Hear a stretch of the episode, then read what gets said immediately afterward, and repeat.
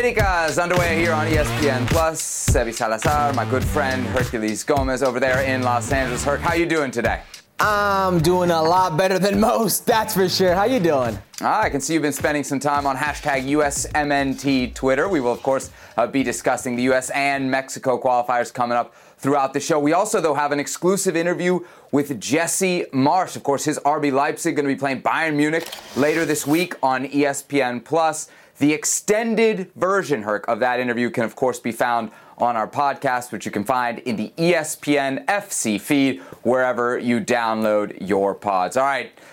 Enough of the mishmash. Let's get to the real business of the show at hand, Herc. We are coming off qualifiers all across CONCACAF. Let's start with the United States, who in Nashville against Canada in their first home match of the qualifiers ended up dropping points in a 1 1 draw. Herc, we'll do this uh, highlight style. We'll start in the 13th minute. Bad oh, no. turnover from Serginho Des, and Canada nearly takes advantage. Uh, don't give it to that guy. Don't give it to Fonzie. Don't give it to Alfonso Davies, the best field player in CONCACAF. Let him run riot. And how about this? Fortunate, nonetheless, uh, forced a good save, but that was as good as it got for the U.S. men's national team, really. Maybe a chance here for the U.S. just before the half. Christian Pulisic somehow gets it towards goal and off the post. Yeah, cuts across Pefok, and this is a difficult finish. It's coming behind him. He does really well to get on target, then off the post. Here's your goal for the U.S. Beautiful build up, really the whole play. Brenden Aaronson, no surprise, the finishing touch. Yeah, we've been asking for him. I don't know how long. Three weeks we talk about Brenden Aaronson, and this is why, because he's so productive, club and country. The lead, well celebrated in Nashville in front of all those fans, but it was short lived. Seven, her count them seven minutes later, Canada strikes back. Cyle Larin the tap in. I mean, he's beaten DeAndre Yedlin for pace. And then John Brooks just stops. I don't know what he was thinking, just completely left his mark. And Cyle Larin with one of the easiest finishes he will ever have. Tough to say who was closer to a third in this one, but it might have been Canada in the 78th. Tajon Buchanan just misses. Yeah, you don't want John Brooks getting out wide isolated like that because that's going to happen. So there we are, the U.S. 1 1 against Canada in Nashville, and through two match days in CONCACAF, the United States, as of right now, finds himself below the proverbial line. Fifth, and of course, we know the top three go automatically to the World Cup. Fourth then goes into the Intercontinental Playoffs. Other results from Wednesday Mexico, winner over Costa Rica, 1 0. Panama, shocker, a 3 0 win over Jamaica. El Salvador and Honduras drawing by a final score of 0 0. All right, Herc, so there we have it. Two points out of six for the United States to start this qualifying cycle. But more importantly, the match against Canada, it's a bad result. It's a bad performance. We got to blame somebody. Who are we blaming first? The player or the coach? Coach Greg Berhalter. Mm. He's managed to make these players who play at some of the best teams in the world, best leagues in the world, Champions League players, look average at best. I mean, how tired did they look in the second half? Tired? Is that on Greg Berhalter? Uh, I mean, it is. I mean, did you see any subs until what the 83rd minute? His hand was forced with Serginho Dest. What about that? I mean, what about after that? Do something. Uh, never once, never once did I see Greg Berhalter on the sideline, animated, talking to his team, trying to relay a message. It's just going through the motions. You're playing at home. This is a World Cup qualifier in the US. You're playing at home. If the key, like I've told you, and many coaches before him have said, is secure points at home, steal them on the road. You have to secure them at home. You have to be proactive at home. If you know Canada's going to come in, sit in two low blocks, you have to be good at penetrating the lines, be more creative with them. And you're honestly, honestly, the tactical presence has to be mm-hmm. better. I just felt like he was beat from the get go.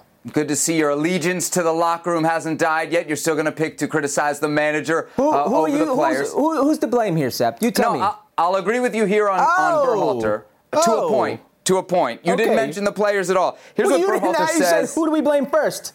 After the match. I can understand that it looks like we should have acted sooner. 100%. I feel like that's where the narrator voice comes in and says, they should have acted sooner. It, it, there's no doubt about it, right? He waited until the 83rd minute. That's 21 full minutes after Canada had already equalized. Uh, at that point, are you really giving you know those players who come into the match any type of chance to make an impact? Is that enough? No, and I'll tell you what, uh, Taylor Twellman on social media made a very good point. This is the second game of a three game window. Mm. So you're not just thinking about the legs for this game, you're thinking about beyond. Where are the subs? It's like you, you're not watching what's going on in front of you. You can't see your team lacks creativity, lacks tactical presence, is just lackluster. Your best player is on one leg, and you refuse to make a sub. It, it just baffles me.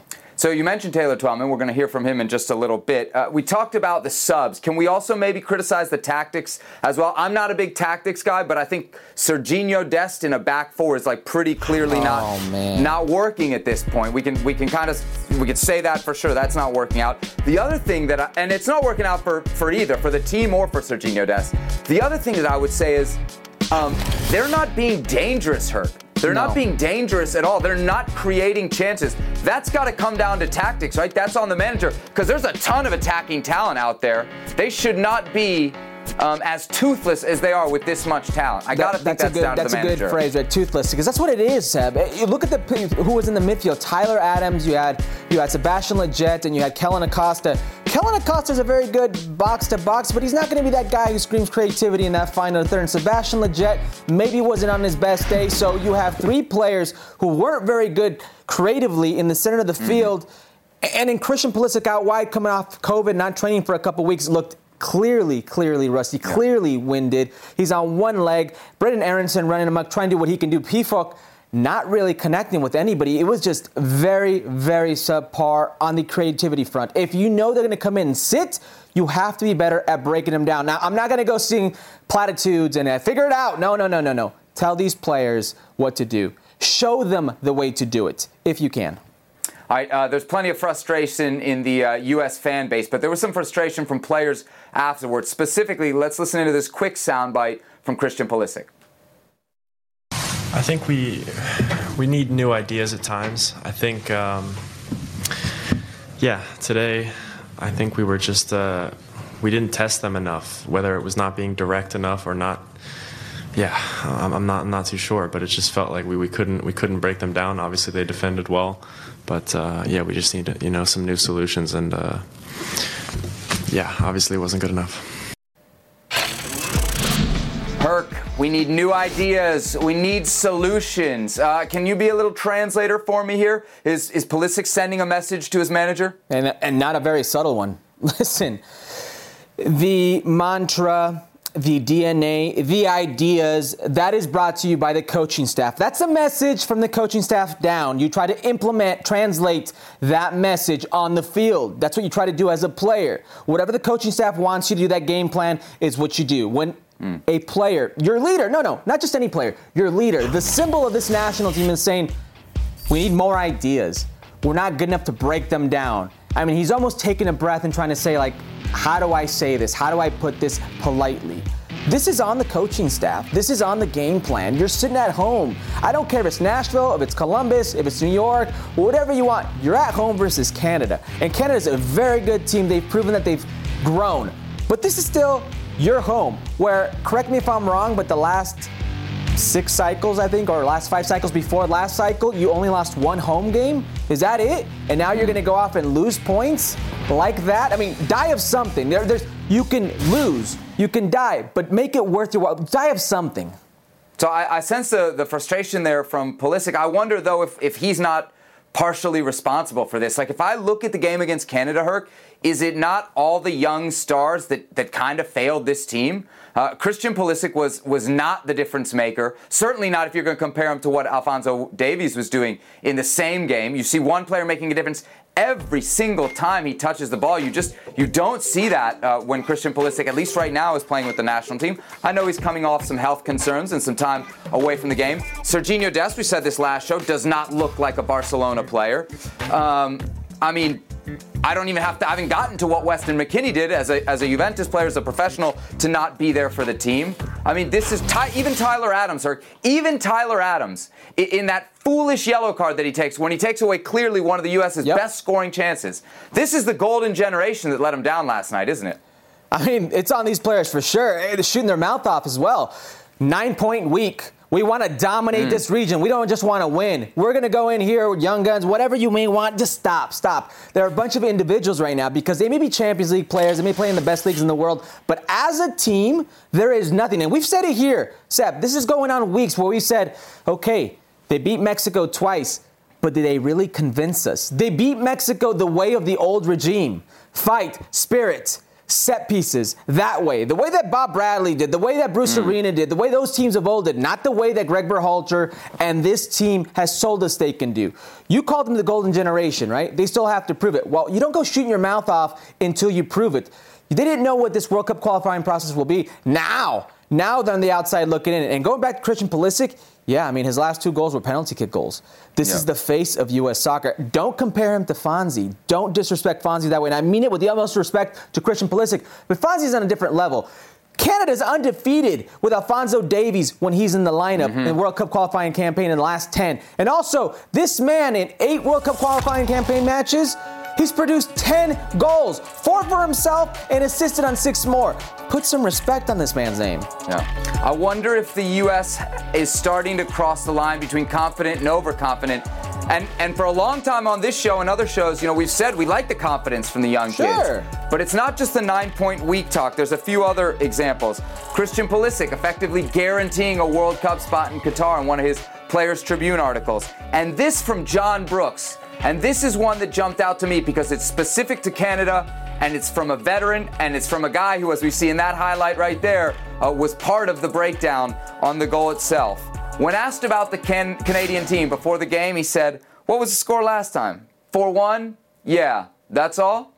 Okay. When you say stuff like that, when you remind the team of the score the last time you play, you don't think that's ending up on the bulletin board for Canada? There you go. There you go. Not just Canada. El Salvador. You don't think these mm-hmm. Central American countries, you don't think everybody's got you circled on your calendar. Oh, look at these kids. They play in the Champions League. Serginho Dest plays for Barcelona. I would love to embarrass Serginho Dest. Let me have the game of my life right now and show these guys what is up. You put an arrow on your back. They're going to learn because they're young, but you can't be that naive. You could be young at a World Cup qualifying level, but this is locker room talk. You don't give anybody bulletin board material. All right, Herc, you know what they say. It's not a, uh, a brawl until the third man tags in. So let's bring in our third man here on Futbol Americas, Taylor Twellman, joining us on the show. Good chuckle, good suit, Look as always. Our man is uh, is dressed to impress. Always showing us up here uh, on the show. Look, Taylor, let's um, can we talk like emotions first before we get into the, the quick topics at hand? Because you're, you're always good yeah. for um, yeah, for that angle of it of it as well. I see like a lot of words that are coming up: angry, worried, disappointed, confused, frustrated from U.S. fans. Is there a word that, that sums up how you're feeling after last night? Uh, shocked. And mm. shocked in the sense that you had two different groups the Nations League final. They won that with the A team, so to speak. Mm-hmm. The Gold Cup wins that with arguably the BC team, whatever you guys want to determine that. And so you've got a collection of players of over 30 players, and yet you look at it and say, wait a minute, all three groups of players have shown up with deer in headlights. Because hmm. that's exactly what this is. Herc, you know this better than anyone. You don't know what what it's like to be a parent until you have a kid. That's exactly what these kids are doing in World Cup qualifying. I don't care where you play around the world. World Cup qualifying is a level from here to here, and they have shown a naive approach. They have shown an ability to not step up their level. And we're talking some players playing at the biggest clubs in the world. That is why I am shocked that we're sitting here having this discussion only two games in. I, I wish I could say that I'm shocked, but I will ask this. What have they shown in those two tournaments in the summer, the semifinal versus Honduras and the final in the CONCACAF Nations League or the Gold Cup, where you say, you know what, this is a well-worked team. You know what, there's that DNA, there's those, there's those wing progressions, there's that proactive possession-based football that they mm-hmm. promised us. Where's that been? They won the way of the old. That's why this doesn't shock me too much. But I agree with you. It's shocking that they would go into these World Cup qualifiers being so naive. Yeah, there's a big difference between what happened over the summer and what's happening now, though. They were winning at least over the summer. They're not winning now, and in qualifiers, obviously, that's not acceptable. Let's talk. We got two number nines here. Let's talk about the position. I mean, frankly, guys, the attack stinks right now. I got to think that's down to the fact that nobody has yep. grabbed this position. Taylor, where do we stand uh, between Josh Sargent, Pefok, um, all these different guys who have had their moment and not really come through? And as we look ahead to the game against Honduras on Wednesday, what's the move? It's a good question, Seb. Uh, I would say over the last 25, 26 years, this is the lowest point of the number nine position in the history of the U.S. men's national team. In saying that, if you would have ha- handed me Josh Sargent and Pefok, I would have switched the games they played. I would have hmm. played Pefok against El Salvador, knowing that I can play a little bit more direct. I can play out of pressure. Herc, you know this better than anyone. Playing on the road in CONCACAF, it doesn't need to be pretty, it needs to be effective. But when you know you're going up against Canada, where you know by the way, in 2019, they gave you the blueprint, blueprint, excuse me, in Toronto, how they were going to play you. You need more mobility. In fact, I would have not even played Sargent through the middle. I would have played Pulisic through the middle. It was way too predictable for me against a team where you knew, you knew at the end of 2019, this is exactly how Canada is going to beat you. They gave it to you. They, they showed you exactly what they were going to do, and yet you played right into their hands. If those are my two strikers for this these two games, I'm flipping the games to give them something else but to be honest with you, I probably would have played Pulisic through the middle because mm. knowing if he's stuck out on the left, he's going to be pinned and you're not going to see a ton of influential touches from him.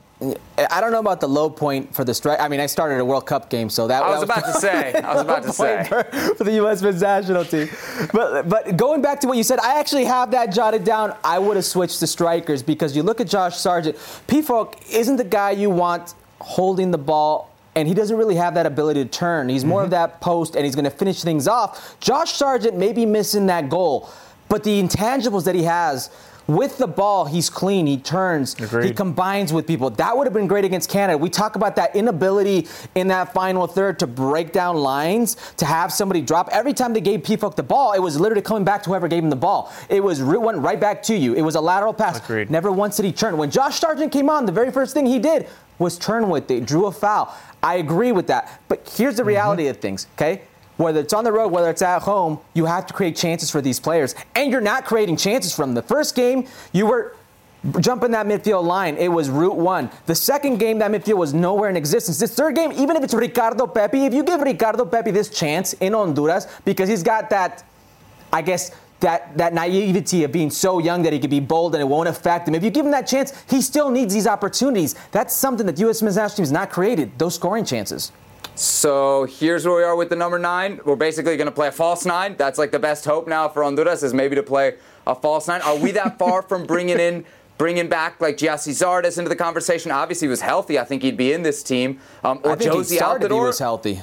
I mean, how far are we from some of those names getting into this conversation when you talk about these number nines and the opportunities that time after time are getting are getting squandered? Let's get to the big elephant in the room, guys. Weston McKennie. Um, Taylor, you were you were real strong on this on social media. I guess, uh, what do you make of it? He's he's suspended for the match. We now know he, will head back to Italy. He's going to miss the game against Honduras as well for breaking the team's COVID-19 protocols. Um, what's your reaction to it? And then moving forward, is this a player that, that you can trust to be a part of this team?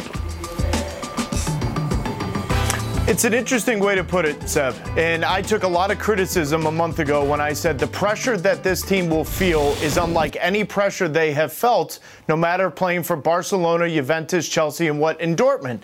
And everyone kind of responded on Twitter and whatnot and said, What are you talking about? This is CONCACAF. You're representing your country after the biggest failure in its history. And yet, how many of these do we know are leaders? How many do we know know what leading means? Because here's the funny thing that I find about all this. Everyone on the outside wants to tell me Weston McKennie's a leader. Is this the leader?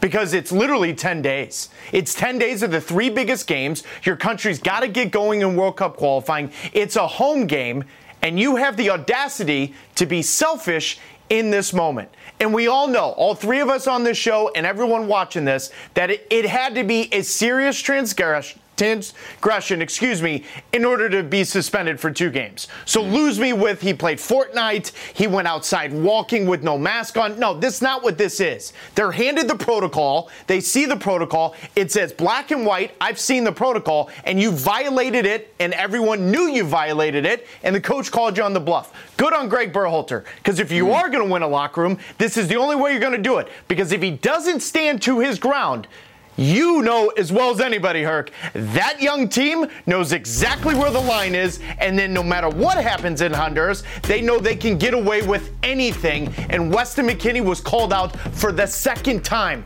The Juventus transgression, That's it I right there, understand right? to a certain extent. Yeah. Because you've been in that room for a while, you've you, it, it's difficult. I understand it. This was blatant. This was blatant, and this sent a message to everyone in that room, coaching staff, to the 26th player on the roster. I'm more important than you. You know what? I'm out. I'm out. I don't. I'd rather lose with 25 guys that are all in it together than someone that thinks they're better than the team or someone thinks they're bigger than the team. Especially in this moment. I'm sorry. I, it's inexcusable to me. Yeah, and that's the issue right there, right? This isn't the first offense. You have that Juventus party hanging over your head, and, and maybe Taylor and some other people are privy to mm-hmm. information that we're not privy to. But when this all comes out, and if it looks as bad as we suspect, it's going to be worse for Greg Berhalter because now you have a decision to make. How do I proceed going forward? And as a team with already a bunch of doubts, that's not what you want. You want one of your best players in here. You don't want to have the doubt of, well, what do we do now? Do we call him call him in or don't we? Yeah, but don't you have a doubt if you call him in and how he's going to behave based on what he did at Juventus, based on what we've seen now? Absolutely. I mean, that's that's kind of the problem. Like, is he is he worth the risk moving forward? Obviously, he's a player who plays at Juventus in the national team pool. There's not many of those, but to some point, I mean, you know, isn't there more to be done here No, with but to- this? to- Do you Seb, think he's back in the even- to- pool? Yeah, but Se- Seb, to your point though, like he hasn't been good for the national team. Hmm. He hasn't been good, other than the Nations League final against Mexico. Has he been that dominant? No, he's been too lackadaisical on the ball. He's given away possession too many times through the middle of the park, and they have shown them that time and time again. Now, I'd argue the system may not be working for Weston McKennie with the national team. He may be played out of position talking with people with Juventus and where he's thrived for them versus where he's thrived for the national team. But you, just because you're playing at Juventus, when you come into the group, I'm sorry, you can't act as if you're bigger and better than the team. And Greg Berhalter and staff called him on his bluff. Hmm. So the pressure now then switches, right, to Greg Berhalter and that staff. I wonder if we mm-hmm. really truly believe, Taylor, if come Wednesday night, Greg Berhalter is managing for his job. Because I would suggest if we're applying the same standard that we did to the last coach, Jurgen Klinsmann, then they're basically at around the same spot of the qualifying cycle. So if Greg Berhalter is behind the eight ball badly coming out of Honduras, is his job on the line? It better be. Otherwise, like, like what? What's the point of this? I mean, have we not learned from the last uh, World Cup qualifying cycle? Have we not understood that? I thought it was very, very, very interesting post game that Greg Berhalter said we're still undefeated. Ah, you're not gonna you're gonna have a tough time getting all of us to believe that one because the way this staff has managed both games has really raised an eyebrow with me because quite frankly, and again, Herc, you know this better than anyone.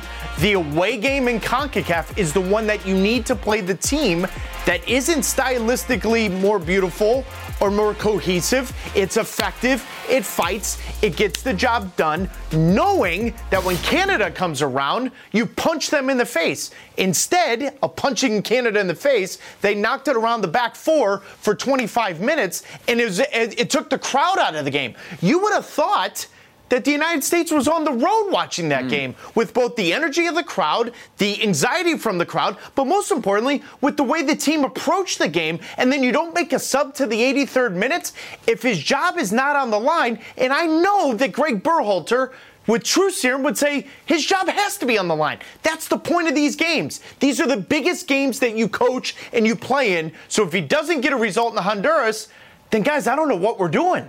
Context matters, right? Context matters. There are 12 more games after this, so is it a must win for the U.S. men's national team? I don't know. Is it a must win for Greg Berhalter? Absolutely, because context matters. Do not forget how he was hired. You spoke of Jurgen Klinsmann. Jurgen Klinsmann coached the German national team and then coached this U.S. men's national team to the group of death and got out of the group of death is in uh, in Brazil to earn a second term. Then things went south. Okay, there was context there, how it went south in the Gold Cup, everything. This right now isn't what we were being sold. Context matters to how he took the job, and you can best bet, yeah, yeah he's in trouble if he doesn't win this game. Yeah, I said it on ESPN FC. The, the, U.S. Soccer Federation invested way more money and way more time in Jurgen Klinsmann. They were quick to pull the plug on him when it went south. Two games out of 10 is 20%. Three games out of 14 is 21%. If you're worried about missing another World Cup, which to me would be the ultimate fear of the Federation with 2026 on the line, unless you really trust Berhalter to get the job done, you can't keep him. I guess, Taylor, if I'm a fan, I'm, I'm, I'm, grasping at straws. Has there been evidence? Is there something to say, either within this mm-hmm. team or from Greg Berhalter? Uh, there is a turnaround coming, if not after Honduras, at least against Honduras. Yeah, I think Honduras is going to be massive. I know you two are going to look at that 11 with a real microscope. Does he play three center backs? I think he does. Mm. Does he play players that know the environment in Honduras, in CONCACAF that can get you result? Absolutely.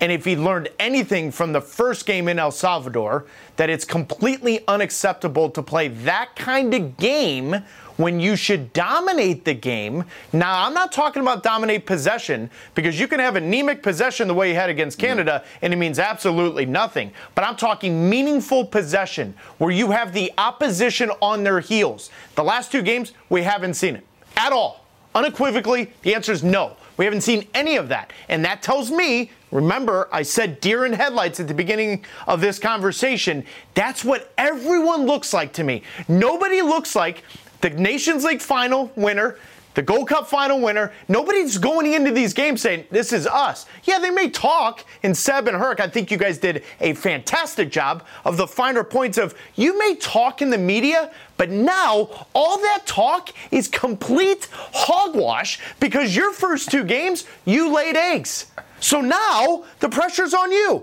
So good luck. So the first 15, 20 minutes in Honduras is going to be an absolute nightmare. How do you mm. handle it? Hey, and if way, he handles it well, then I think we may see very similar to the Snow Clasico with how the U.S. changed under Jurgen. Herc, you know that better than anyone. where there. all of a sudden backs were against the wall, yeah. everyone was having conversation. Sporting News has this article, and Jurgen's backs against the wall. Then they go what? Unbeaten in their eight or nine games after that. Point is, this result is massive, not only for the first round, but more so for the rest of the round of qualifying, because we're going to learn a lot about the mentality of this group. Yeah, the reality is, last World Cup cycle, you lost your first two home game or first two games in two of the most arguably, or I shouldn't say arguably, two of the most difficult games, which was Mexico in your house Absolutely. and Costa Rica away. Now you can't get results El Salvador away and Canada at your house. So yeah, uh, there's nothing. Agreed. There's nothing Agreed. in this team that makes me think right now that it's a given that they will yeah, pull this out. If you look back historically at the Hex last time around, El Salvador and Canada weren't good enough to be in it. Those are the those are in theory some of your easiest games this time around. to Taylor's point about possession, 72% possession against Canada two shots on goal to show for it. All right, uh, Taylor, thanks so much for the time, man. We'll do this again on Thursday, uh, hopefully with a little more optimistic spin on what we've seen from the United States. Passion, drive, and patience. The formula for winning championships is also what keeps your ride or die alive. eBay Motors has everything you need to maintain your vehicle and level it up to peak performance. Superchargers, roof racks, exhaust kits, LED headlights, and more. Whether you're into speed, power, or style eBay Motors has you covered. With over 122 million parts for your number one ride or die, you'll always find exactly what you're looking for. And with eBay Guaranteed Fit, your part is guaranteed to fit your ride every time or your money back. Because with eBay Motors, you're burning rubber, not cash. With all the parts you need at the prices you want, it's easy to make your car the MVP and bring home huge wins. Keep your ride or die alive at ebaymotors.com. Eligible items only, exclusions apply. Un justo ganador, a just victor. Mexico over Costa Rica, 1 0 in Costa Rica. Possession was split. It was right around 50 50 Herc. But I thought Mm. Mexico were quite. No, no, I mean, that was the actual statistic. You can't argue me on that. No, no, I'm not Uh, I arguing. thought I'm thinking in my was- head if it's just. Mexico quite comfortable in this game. The lone goal comes from Orbelin Pineda on the penalty uh, drawn by Andres Guardado. What do you think of the Mexico performance? Because the result, again, beyond reproach, but you know in Mexico they will be analyzed on how they played. I don't want to say it was comfortable, but they were definitely in control. And the reason I don't want to say it's comfortable because it's never comfortable for Mexico. Look at the closing minutes of that game. Uh, literally in trouble. Literally a shot off the crossbar, a, a call of a handball. Uh, it just felt. And it's this is always the, the sentiment or the feeling with Mexican fans, like, "Hey, we're there," but in the back of my head, I think something could go wrong. They have this sentiment, but six points two games. It's hard to argue with the efficiency of this Mexican club. I mean, they talk about the possession, the shot creation, the control. They had it all and they won the games. What else do you want? Well, and I think the six out of six is even more impressive and more uplifting, frankly, after the summer that Mexico had and all of the injuries that this team has now been able to pile up in the last uh, few weeks and the absences. So let's get to our three questions then. Our El Tri questions. So what are we going to start with here? Number one, aha. I guess this is maybe the only bad thing to come out of last night.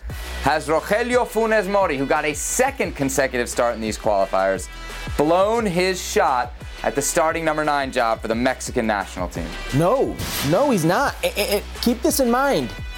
Don't think of what you feel or how you think. Think of how Tata feels and how he mm-hmm. thinks. He doesn't call Rogelio Funes Mori. He doesn't convince him to come wear the Mexican national team jersey.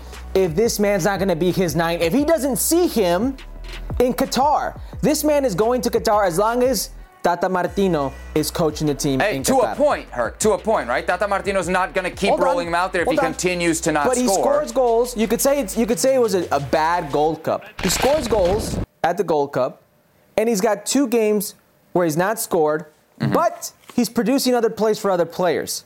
Okay, who will play if not Rogelio Fu- Funes Mori? If you had a man right now How about the guy up- that scored the game winner against Jamaica? uh, Henry Martin. There are Americanistas who don't believe in Henry Martin. Now you're going to tell me a whole nation's going to believe in Henry Martin? You're an Americanista. Why has he never been the man at America? Well, because they go out and sign form forwards for that position more often than not.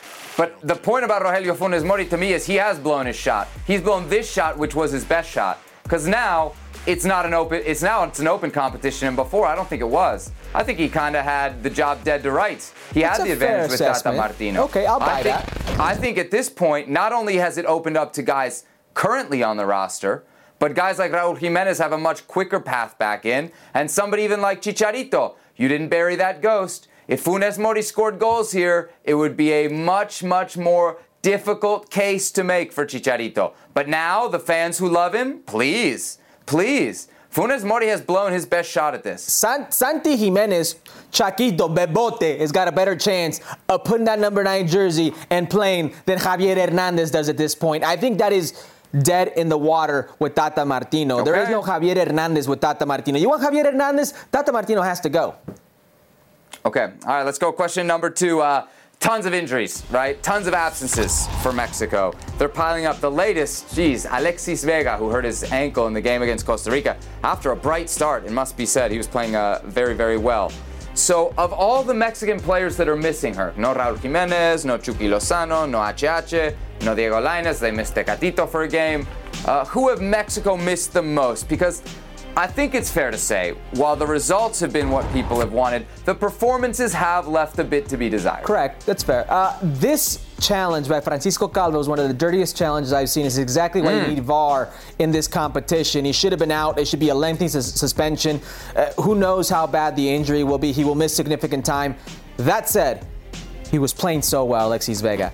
Uh, but in, now, with all the players who are absent, it has to be Chucky Lozano. It's Chucky Lozano because he's irreplaceable. It was Chucky dependencia. It was it was how much you needed this player, how dangerous he always is. He's the only con- constant. Raul Jimenez was he was in form when he was healthy. He was a dangerous player, but nobody as dangerous as Chucky Lozano in any position you put him in, whether that's nine position, out right or on the left. This man creates havoc. He was the only player you could count on if you were Tata Martino to consistently put the ball in the back of the net, get others involved, and be dangerous. Hmm, that's not good news because then what do we make of the fact that Chucky Lozano said, I'm not 100%, don't call me in this time around? Yeah. Well, if he's not 100%, he knows his body, he knows what's best for him. You can't call him in. But mm. look what's happening, Seb. I Fitting mean, you, you said it yourself. Napoli. You said it yourself. Well, hold on. It's not just playing for Mexico there's a lot more that comes into playing with your national team. Mm. He plays in Italy. What? That's a transatlantic flight. That's going to be what 15 hours. Oh my gosh! players have never done that in qualifying His ever in the history. His body doesn't feel right. Doesn't feel he can do three games in a week, and you're going to judge him? Yeah, it's qualifying. It's the most important thing you can be at. Now's the time to be here. Well, yes. Apparently not. He wants to be with Italy. He wants to be in Napoli. All right. Question number three of El Tri questions. Was the bad summer? Ooh, ooh! Look at that! Look at producer oh. Beto woke up and chose violence. Was the bad summer a fraud, an exaggeration? Were were the reports of the demise of El Tri greatly exaggerated after the Nations League and Gold Cup final defeats to the U.S.? Yes, they were greatly exaggerated because this team hmm. is still going to dominate teams, and for the better part, the region because they're a good team. They're a very talented team. They play a very good style. They're very deep. They're still today the best team in Canada. I in think that's what we're finding out. They're deeper than we ever thought they correct, were. Correct, correct. But yes. but here's the thing. Here's the thing. It's a yes, but also a no. Because mm. that was in CONCACAF, where you expect them to control, to dominate. And I spoke to you about how Mexican national team fans feel. You tell me if not in the back of your mind there was a World Cup tomorrow, you don't have that right there in the back of your head, that little creeping thought of, oh, that quinto partido. Oh, are they going to choke this time again? Oh! And that's the thing with Mexican national team, as they see the potential, but it's always the same thing, that final leap. Yeah. I mean, to me, the summer losses were very real. Like the, the injured stars, not having Raul Jimenez come back in time, Chucky Lozano getting hurt in the Gold Cup, that was real. Those losses, they hurt. That was real. Maybe, maybe people will argue Nations League didn't matter, Gold Cup didn't matter. Um, if you're a Mexico fan, and if you know anybody like this, or you'd let me know, who lives in the United States, those losses were real. They very much hurt. And the other thing that was real this summer that isn't exactly national team is we saw another summer, and we talked about this on the last show, where there's more and more and more U.S. exportation. And so maybe maybe Mexico's not as bad as we thought this summer, but I think some of the ground that the U.S. has made up this summer, that was not exaggerated. I think that is very real. And I think from a Mexico standpoint, that in most ways is what you worry about the competition with the U.S. Yeah, agreed, 100%. And you see, you talk about the exportations, also the competitions. It's one thing to see, well, the Mexican national team, U.S. men's national team, but then to see Liga MX MLS, and I know it was an mm-hmm. all star game, I know that hit hard for a few people. Yeah, and not for nothing. Next up for Mexico, Panama, who has been the surprise of this qualifying cycle so far. I mean, they smashed Jamaica. I didn't see that coming. Nope. And they probably should have beat Costa Rica. They should have beat Costa Rica. Uh, you know, stop me if you've heard this before. Keylor Navas stood on his head. So I think that Panama match could be a real, real test for Mexico absolute test because now we're going to be forced to see different players. Rogelio Funes Mori will surely go to the bench. We're going to see a different nine. And also, no Edson Alvarez. Big chance to see Luis Romo. Are you tired of uncomfortable, stuffy clothing when you're on the move? Tasc Performance is here to revolutionize your active lifestyle. Crafted with their innovative organic cotton and bamboo fabric blend, Tasc Performance's Carrollton collection is Tasc's all time most popular active wear. Tasc Carrollton collection is breathable, moisture wicking, and provides USPF 50 plus sun protection, keeping you fresh, cool, and comfortable all day long. Tasc has harnessed the natural performance qualities of bamboo to deliver amazingly soft and durable apparel produced in an ethical and sustainable manner. Whether you're hitting the gym or on the trail, the golf course, traveling, the office, or just around town, Tasc Carrollton Collection will help you feel better, move better, and live better. Available in dozens of colors. See what better looks like at tascperformance.com. Use code SPORTS to get 20% off. That's code SPORTS at TASCperformance.com. Tasc, creating the most comfortable performance apparel on the planet.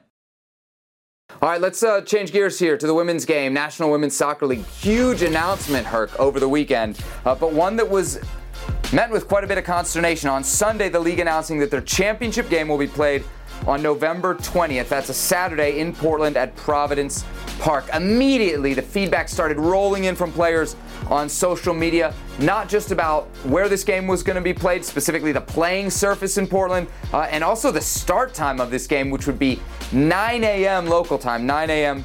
Pacific. Ashlyn Harris, of course, a longtime U.S. women's goalie, said, quote, we deserve better. Ali Krieger, who we've had on this show, asked, uh, questioning the league on Twitter why they chose turf. Herc, I guess let's start with the turf um, part of this because you've actually played on the turf in Portland. Is it that big of a deal that, that a championship game shouldn't be played on it?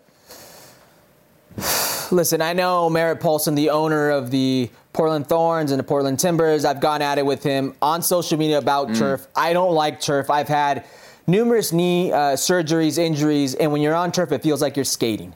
I've played day games on turf your feet, it's very difficult to handle the conditions. It just changes the way you play, the way you can play this game. And at the end of the day, you want it to be an eye-catching event for the fan. Right. Having it on turf in a day game is not what I would call eye-catching. Uh, it's it's just bad. If you could avoid turf, I would always avoid turf.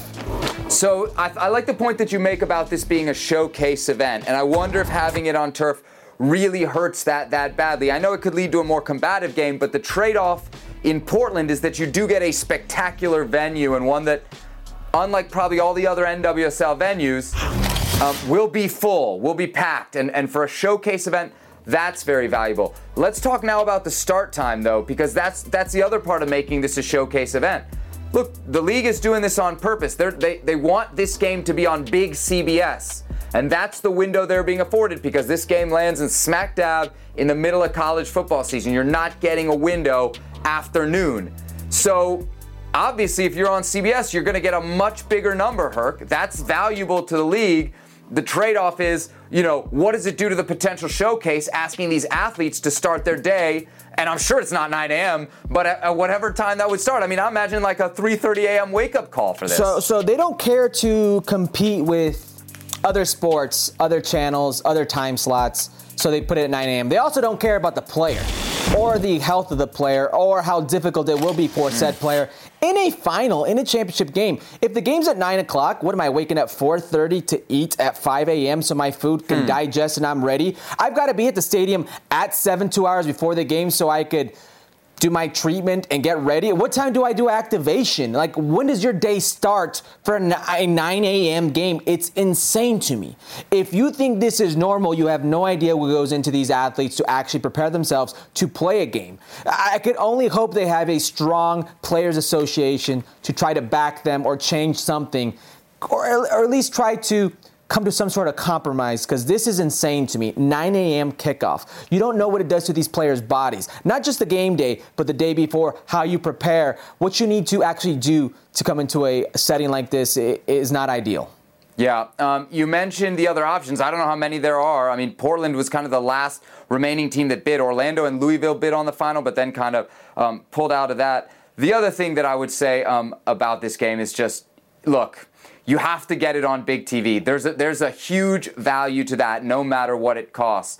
Um, and I wonder about that relationship with the players' union because these players were definitely caught off guard by this, Herc. That's one thing. The communication, whatever we want to say about the NWSL, and the decision here, the communication to the players probably could have been a lot better to the Major League Soccer weekend. The good, the bad, and the ugly. Herc. We start with the good. I'm wondering quite how this is good. Henry Kessler with classic time wasting here uh, for New England against uh. Philadelphia. Herc, how do we define this as good? What, what happened? Picardía! The Dark Arts, CONCACAF! Usually, it's an American team, a Major League Soccer team, a Canadian team getting CONCACAF. Now it's Henry Kessler. Look at it. There we go, Henry. Picardía. Don't always be so naive. The rest of the region does it too. It's okay sometimes.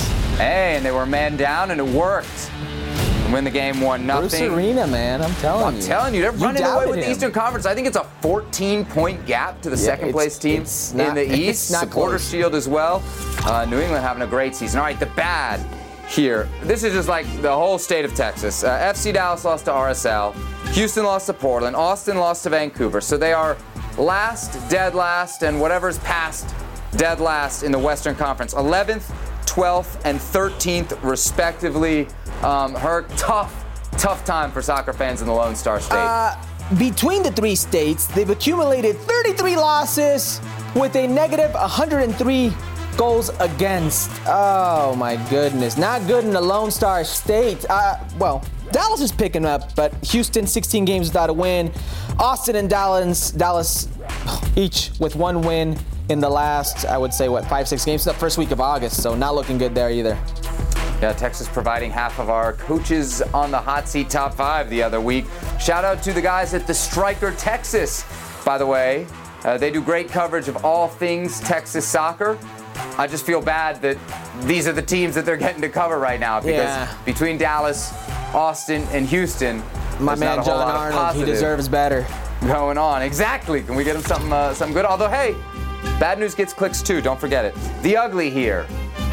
Romeo Beckham signs not in MLS, but with Fort Lauderdale CF of USL, of course, the affiliate team of Inter Miami. Herc, uh, why is this ugly? Romeo Beckham's a very handsome man. It's just an ugly look, my man. This is. Fir- First, you hire your best mate, David Beckham, and Phil Neville the coach Inter Miami. Uh, no nepotism there. Now you're going to place your son, 19 year old Romeo Beckham. Oh, by the way, where did he last play? Where are his credentials? What's his soccer resume? Uh, uh, can we, anybody want to do a Google search on that? It's just an ugly look. You know, it's one after the other for Inter Miami. This is this man's personal playground. It's not a good look. Yeah. And it's definitely not the way you would start a professional soccer career, right? Like if David Beckham, with all of his access and connections, if he was trying to launch his son's soccer career, he wouldn't do it at Fort Lauderdale CF. This seems like something that they want to do as a family and they're going to do because they have the access to do it. But if you wanted to really launch a true professional soccer career, would you do it in, in a Major League Soccer USL League One club? No. You'd have your son overseas where there's a ton of pro jobs and a ton of pro opportunities. I'm sure David Beckham has no connects in Europe, so this is what he could do. Right. I mean, is it really problematic for Inter Miami beyond that? No. No, I mean, No? based on what they've already had go bad for them, I mean, think about this is this is just a little cherry, cherry on the top. Is there no chance for a beautiful father son redemption story here? You don't think Romeo could play his way up from Fort Lauderdale to Inter Miami? Herc, are you already writing this off? I would love nothing more to see Romeo Beckham triumph at Fort Lauderdale and move his way up the ladder to Mm. Inter Miami and, and, and, and get get get Higuain off the nine and see if he could do it there. I would love nothing more to see that happen. Yes, I would love. That would be great. Romeo Beckham in the good for the good, the bad, and the ugly will be quite the turn. Yes, All right, uh, plenty of European qualifying action coming up this week on ESPN. Speaking of, we got France and Finland. That's Tuesday at 2:45 p.m. Eastern Time. Game you can watch on E ESPN2 and also streaming live on the ESPN app. Feeling like you need a marketing degree and an extra day in your week to successfully market your small business? Let Constant Contact do the heavy lifting for you. Constant Contact's award winning marketing platform has powerful tools that make it easy to grow your audience, engage your customers, and sell more to boost your business. Now, in just a few clicks, you can launch a marketing campaign that's tailored to your business and goals. That includes email, social, SMS, and more. So you can sell more, raise more, and fast track your business growth. Plus, you can always count on Constant Contact's award winning customer support for guidance along the way. So get going and start growing your business today with a free trial at constantcontact.com. Constant Contact, helping the small stand tall. Jesse Marsch, manager of RB Leipzig, then joins us here on Futbol Americas. Coach, let's start with the obvious. We're getting you in an international break. I wonder, do you love the international break as a club coach or do you hate it? I, I like it. You know, I mean, there's a lot of coaches here in Europe who don't like the international breaks because they feel like their players are going to get injured or, you know, it's tough to control what the what they're doing when you're not here. But, you know, I think it's really important for them to have the international football experience, and then it gives us a little bit of a pause here to kind of reanalyze where we're at with different things and sort of regroup before we get back into the hectic schedule once again.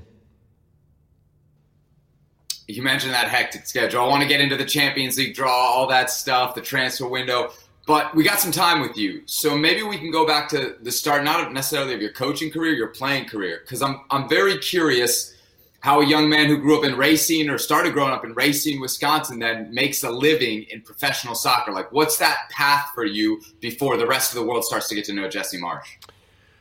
Yeah, I mean it's it's an interesting path that that I think had a lot of luck and fortune, and I met good people along the way. So I, I mean, I had good coaches when I was in Wisconsin, but then I was fortunate enough to play for Bob Bradley at university.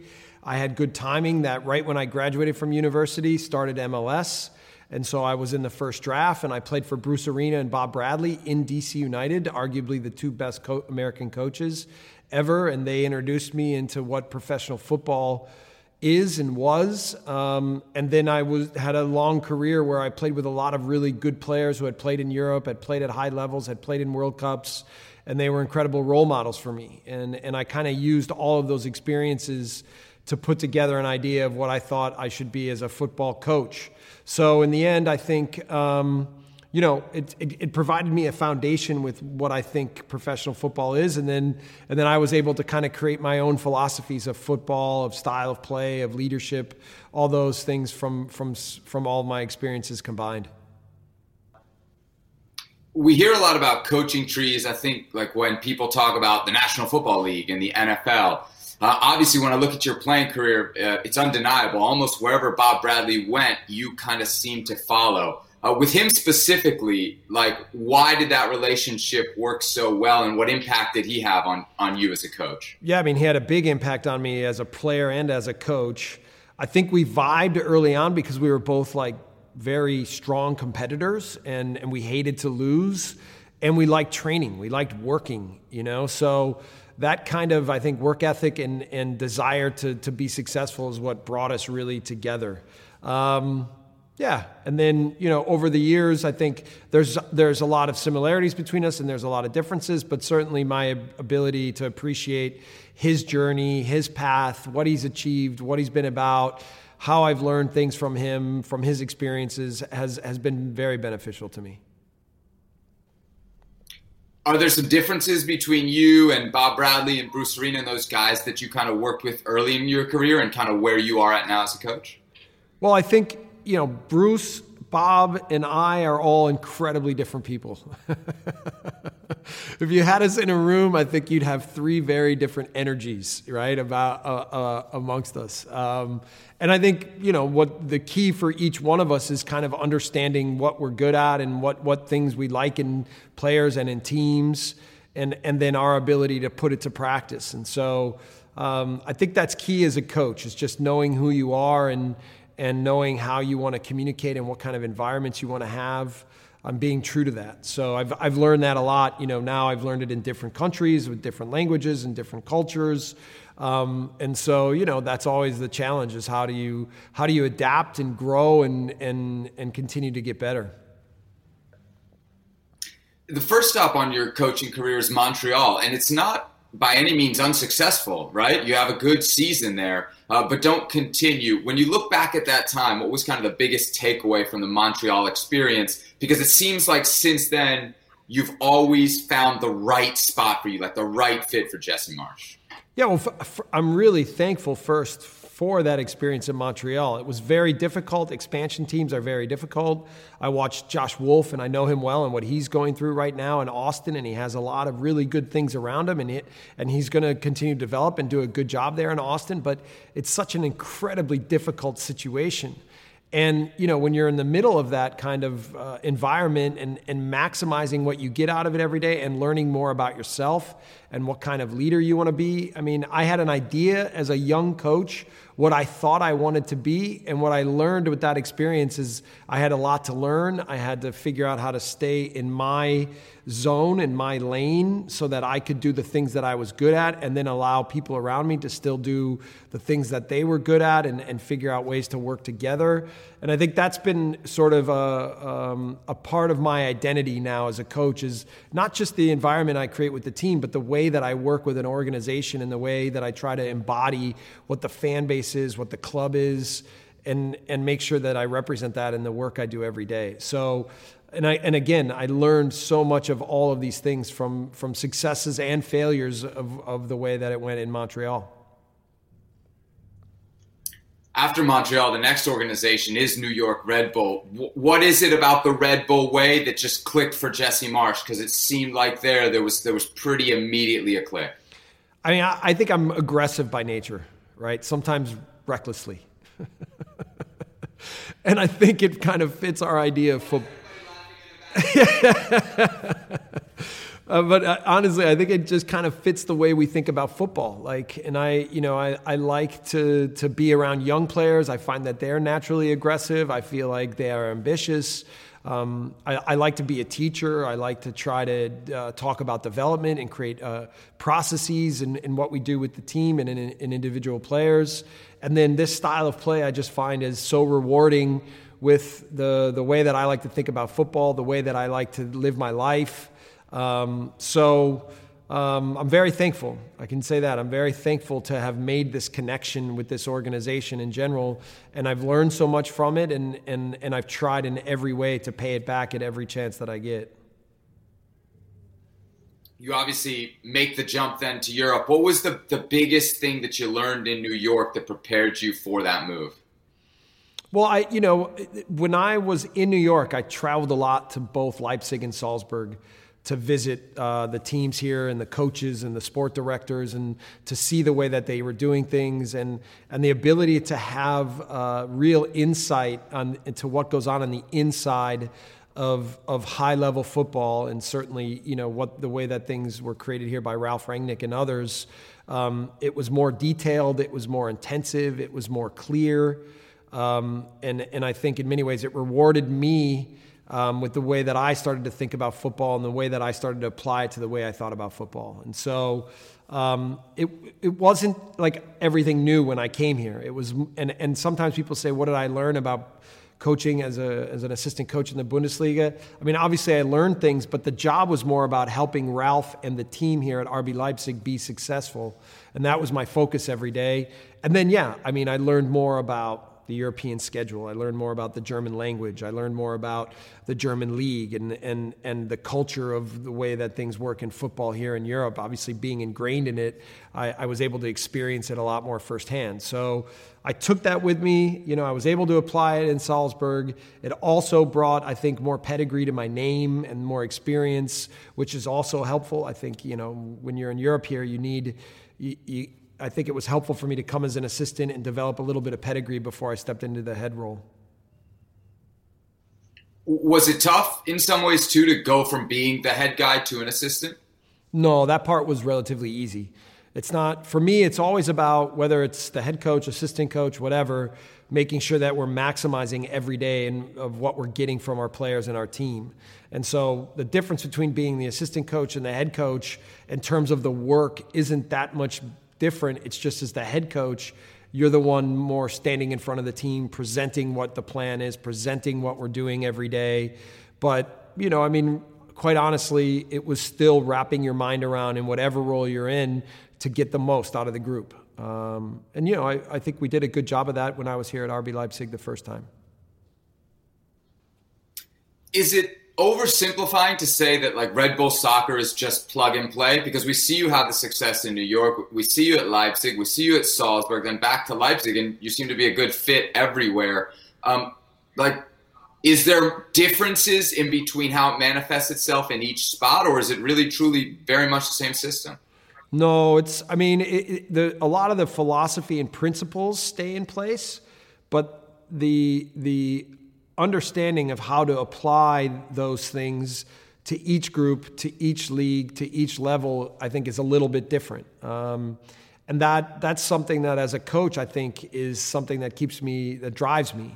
You know, is this idea of trying to come up with solutions with in different situations, innovating, um, getting better, learning more.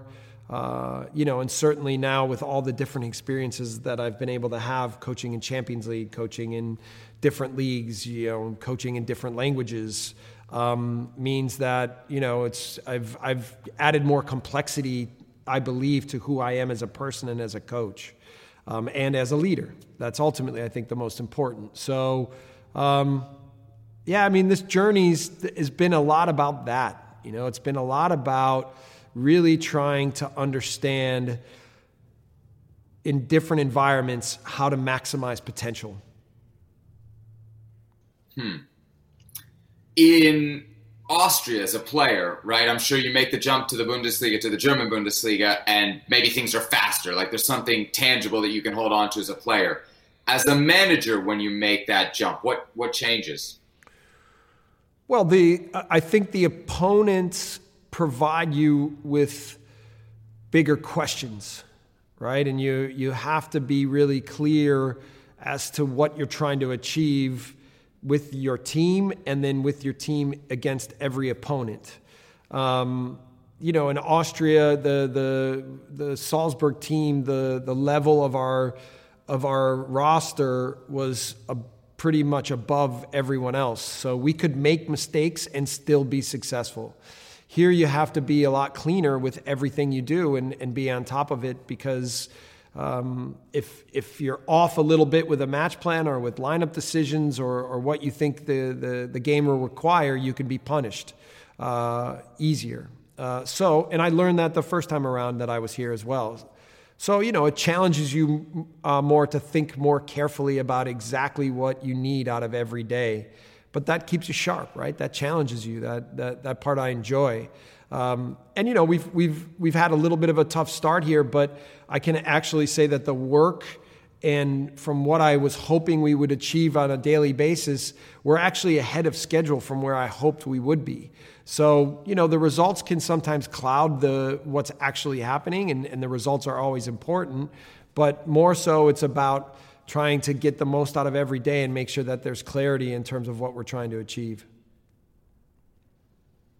Do you sense a big difference at Leipzig now as the head coach compared to when you were there as an assistant? I know it's not been that long of a yeah. time, but but is there a difference? Yeah, maybe there's a difference in terms of expectations because I think the club has continued to grow, um, and there's a little bit different player pool, and and there's a few different people that work within the club. But but for the most part, I I, I feel like um, I'm thankful, first of all, that I came here as an assistant first because I learned so much about how everything worked from the inside. And I've been able to use those experiences, I think, to, to guide where I think we're trying to take the team now and the club now. Um, but you know, I mean, it's always things here have always been done at a very high level. It's very professional. Um, it's a very intelligent club. It's a very it's it thinks carefully. Um, it spends carefully. It, every everything we do here, we try to do very responsibly um, and and and to make sure that that it's with a with a, a, vision of what we want to be in a week, in a month, in six months, but also in a year, in two years, in five years. And I think that that's that vision has rewarded this club um, immensely. Right, and it's one of the for me, RB Leipzig is one of the best stories of world football in the last 15 years. So, it's an honor to be here. It's an honor to be the coach of this club. It's a big responsibility, but it's one that I, I thrive in uh, and one that I, I want to I, you know, I want to be here. I want to help this club take the next steps, and I believe I'm the right guy. Jesse, is there any more pressure being an American coach? I think when you're successful, no. when maybe the results aren't as don't always go your way, then maybe some scrutiny comes. But you know, the fact that I speak the language, the fact that I'm ingrained in the culture, I think gives gives people a better sense of who I am and, and my belonging. Um, so I, I've been asked that question a lot here in Europe. I've been pretty successful since I've been here, so that's pretty helpful. Um, and, and obviously, it's always good when the when the team is doing well, but but for the most part, I feel like because I've ingrained myself in, in the way of uh, European football, that there's more flexibility and, and I think more people are accepting of, of what the team is. And that's the most important of, of ultimately what the team is. Speaking of Americans, I want to talk about a couple players that you've worked with. Tyler Adams, man, everybody who talks about this kid just, you know, they gush about him. Mm-hmm. Um, you've known him from a really, really young age. And I think we're all impressed, even at this current age, that he's the leader, that he's as mature as he is. Um, I feel like I remember some MLS preseason interviews with you four or five years ago. It seems like a lifetime ago. And you were telling us the same thing. Like he's kind of always been like that, hadn't he? Yeah. Um, Tyler is a is a is a mature young man, right? And and he's very grounded. So you know, I I, I think I, have known a lot of guys, and I played with a lot of guys that were young and, and talented, and then they went to Europe, and they started driving really nice cars, and you know, wearing really nice clothes and jewelry and all these things, and then you know. You, you, almost felt like they were changing a little bit and they kind of lost track as to who they were and what got them there. Um, And Tyler has none of that, right? He only has the desire to be the best person and the best player that he can be. And he knows that a big part of that is about the work that he does every day. So whether he's here or with the national team, whether he was with the New York Red Bulls, where, wherever he's been, I've only seen a guy who works his ass off every day and gives everything to the team and is about improvement and development. And, and I think that that's rewarded him, and he understands, he's humble enough to understand that, that that will continue to reward him, and that is the key to his success. So, you know, and even being here with him once again is, you know, our, our paths have always kind of found ways to come back together. And I've seen how he's grown, and then I see in ways that he needs to continue to push himself. And I think with all players, it's as a coach, you're trying to really get your finger on the pulse of who they are as people and players and what, what makes them tick, what makes them good, but also the things that they need to do to get better and better. And so with Tyler, that's been a really fun process and a fun journey to go through. And, and he's the type of guy where you give him information, he's able to put it to practice almost immediately. Uh, what about Brenden Aaronson? That's a player who I think a lot of folks were not surprised to see him have success, but maybe find it so quickly when he made the move to Salzburg. Um, what did you take away from your brief time working with him over there? He has a, he has an incredible eagerness to do whatever it takes, right? Like almost an innocence, but an eagerness. And and you know he's relentless the way he comes to work every day. He's got a short memory if things don't go well. He's just about trying to think about what what else can he do? How how much harder can he work? How much more can he learn? How much more can he give to the team?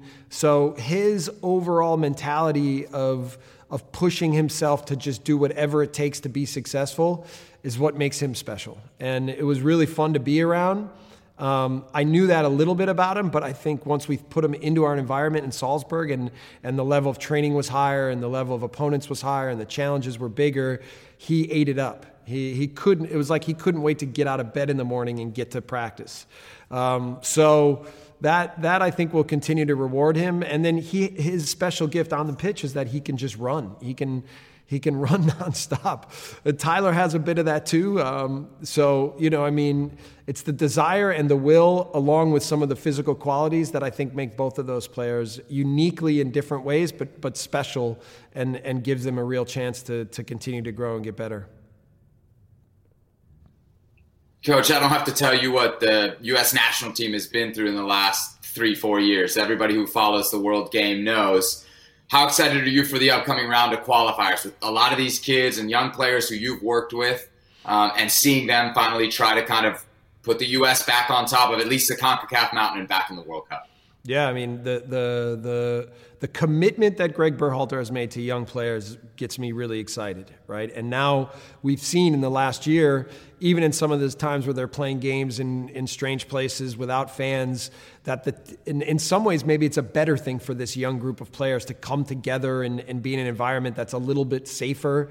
Um, and now the challenge will be a lot of them don't have experiences of playing in CONCACAF other than being when they were with the 17s or, or the 20s when they were a little bit younger. But now at the bigger level, can they, can they take their experiences of playing at high levels, of being good players at young ages, and put it together in a team where they can now go to environments like El Salvador, like Honduras, and find ways to get results in places where football isn't always the, the first topic, where often it's about the fight and the resilience and the commitment to do whatever it takes. But I do believe that, that this group of players has what it takes and that Greg is doing a good job in guiding them to where they need to go. So I'm super excited for this, this international window, and I'm, I'm really hopeful that they're able to get three good results. You were an assistant for the national team under Bob Bradley. I mean, as you think of your career long term, not in any short term way, but is is U.S. men's national team head job kind of somewhere on that dream to do list? Yeah, I would hope so. I would hope so.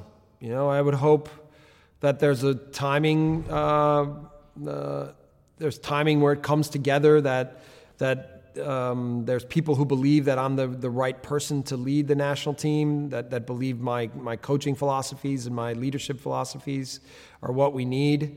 Um, I don't know when that is. I don't know what that would mean um, in terms of timing again. Um, but certainly, you know, being part of the national team as a player and as an assistant coach, I know how important the job is to the sport in our country. I appreciate how important it is, and I would love the opportunity to try and lead the group in a way that would represent the country and the fans and everything to the best of my abilities and to the best of our abilities. So, um, you know, I love the U.S. I love the American mentality. I love the our desire to try to be the best in every way in everything we do, even if it's naive sometimes.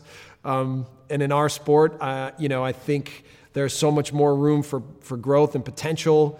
And yeah, of course, that, that, that project is one that is incredibly interesting. In your current gig, though, uh, for the upcoming season, what are the expectations that you set forth for Leipzig? Yeah, I mean, you know, there's a lot of talk around expectations always here, and, and RB Leipzig's uh, in, uh, expectations have grown over time. Um, you know, we've had a little bit of a tough start. We've we have a brutal draw in Champions League, but that's nothing new for me. I, I only know brutal draws. Um, but I, you know, I love being in these moments. I love being challenged, you know, and and um, I believe that I'm at my best in those moments, and so. I'm being tested early in that way. And our next two games are at home against Bayern and then in Man City. So, you know, I'm, I'm continuing to try to build a, a, a foundation here in terms of a style of play that we want to play and then a, a mentality that we want to have to be our best in the best games. Uh, it's, a, it's a pleasure every day to work with such talented players. Um, it's a pleasure every day to come to work and work for such a great club and to be in, in a great league. And then to third year in a row to be in Champions League, you know, I feel like I'm growing every day as a leader and as a coach. So, um, you know, I came here to, to challenge myself and, and yeah, I'm right in the middle of, of, of that right now. So, um, but yeah, my belief in this team and in this, in this club is, is, is so massive and again, it's, it's, it's a lot of fun and a big honor to be here. You mentioned Bayern Munich. A lot of the narrative or, or, rhetoric that you hear about Bayern Munich is that their dominance in Germany is, is bad for the Bundesliga. Is there a case, though, to be made that having one of the best teams in the world in the Bundesliga is good for German football? Yeah, of course. Bayern Munich is incredible for German football, right? I mean, even how it benefits the national team is incredible. It's a it's an it's a great club, um, you know, with with so much history, uh, and I believe that the group of players that they have now is is one of the best that they've had in the history. So. Um, they've just taken some big pieces from us. It always seems that Bayern Munich finds a way to strategically um, cannibalize the league and, and find a way to, to take from the strong. Um, but uh, I also believe that we have a great group here and that, that we can compete in the league, that we can compete against Bayern Munich. Um, it'll be a big match for us coming out of the international break at home to play against Bayern and to test ourselves in a big way. But I know our group will be up for it. What's the approach for you guys? Because some teams I feel like could play Bayern Munich, sit back, and, and try and get a result. I feel like that's not really allowed at Leipzig. No, we won't do that. We will go after them, especially at home you know, and even uh, I played against them twice uh, with RB with Red Bull Salzburg. Um, and you know we were tested in a big way. We lost both games, but I thought we performed really well. Um, and that's one of the big challenges here at Leipzig is finding ways to to beat the biggest opponents, right? The best teams. We haven't had the best uh, record against Bayern Munich, against Dortmund, and so you know, it's it's it's one level of, of fearlessness and mentality that we need to, I think, continue to build in our club, but also knowing what it takes on the pitch tactically to still find ways to find advantages against the best team. So it will be massive. Uh, the coach knows our team very well. We know them very well. It will be a big challenge, uh, a, a result that we could really use to gain momentum. Um, and so I'm really looking forward to it. I'm really looking forward to the challenge that it will be. Um, and it's, it's a little bit of a strange moment because most of our players come back two days before the game. So the preparation that we're required to play against them, we won't have a full week. But in the end, our guys know what Bayern Munich's about. They, they understand what we're about. And it'll be about who's ready on the day to do whatever it takes to, to find a way to get the result you knew Bayern would be on your schedule. You didn't know what your Champions League group draw would be. When you see Manchester City, when you see PSG, what's your reaction? Because we all saw Tyler Adams' reaction. It was on social media. What what happened in the uh, in the RB Leipzig coaching room? There's always mixed emotions. Of course, when you look at the draw, you you want to find a draw that you think you can find a way to get out of and compete in the knockout stages.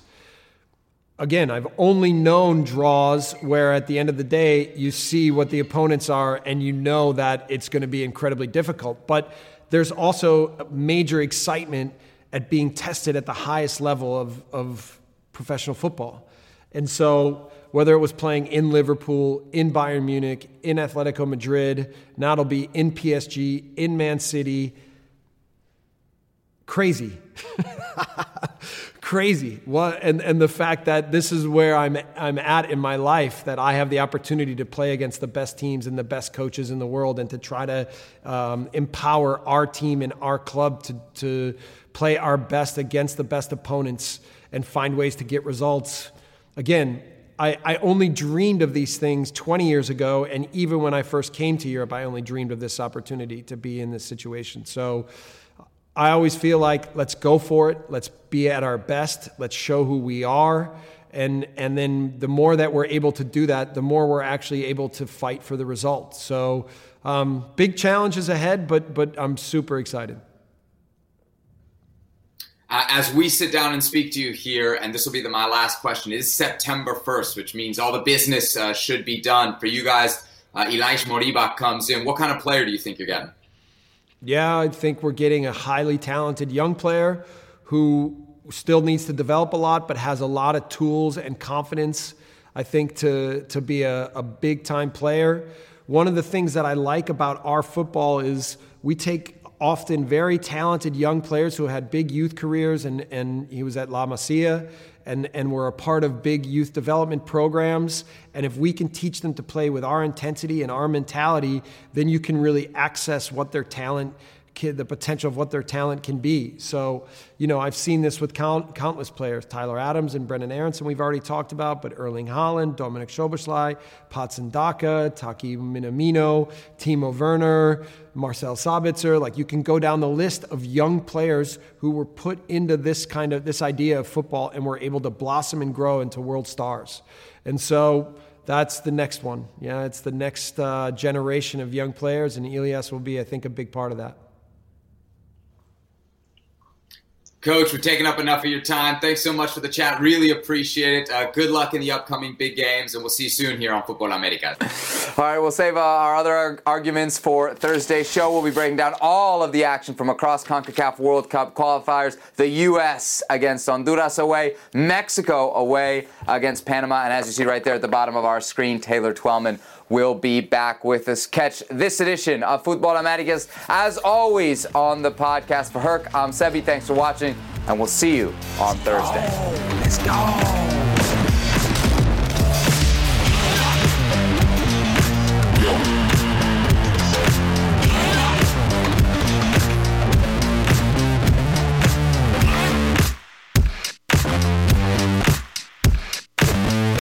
Leaked tape that led to one of the biggest scandals in sports and changed the NBA forever.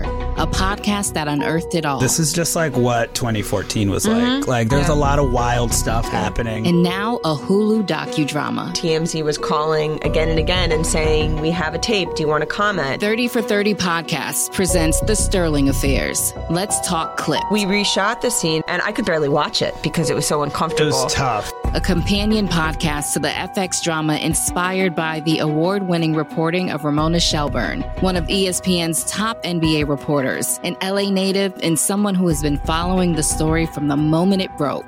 Join Ramona as she sits down with the cast and crew of the show in spoiler filled conversations and behind the scenes reaction to each episode. Man, this is crazy, but these people live these lives every day. Donald Sterling, this was his lifestyle for a long time. Listen to the Sterling Affairs. Let's talk clipped wherever you get your podcasts.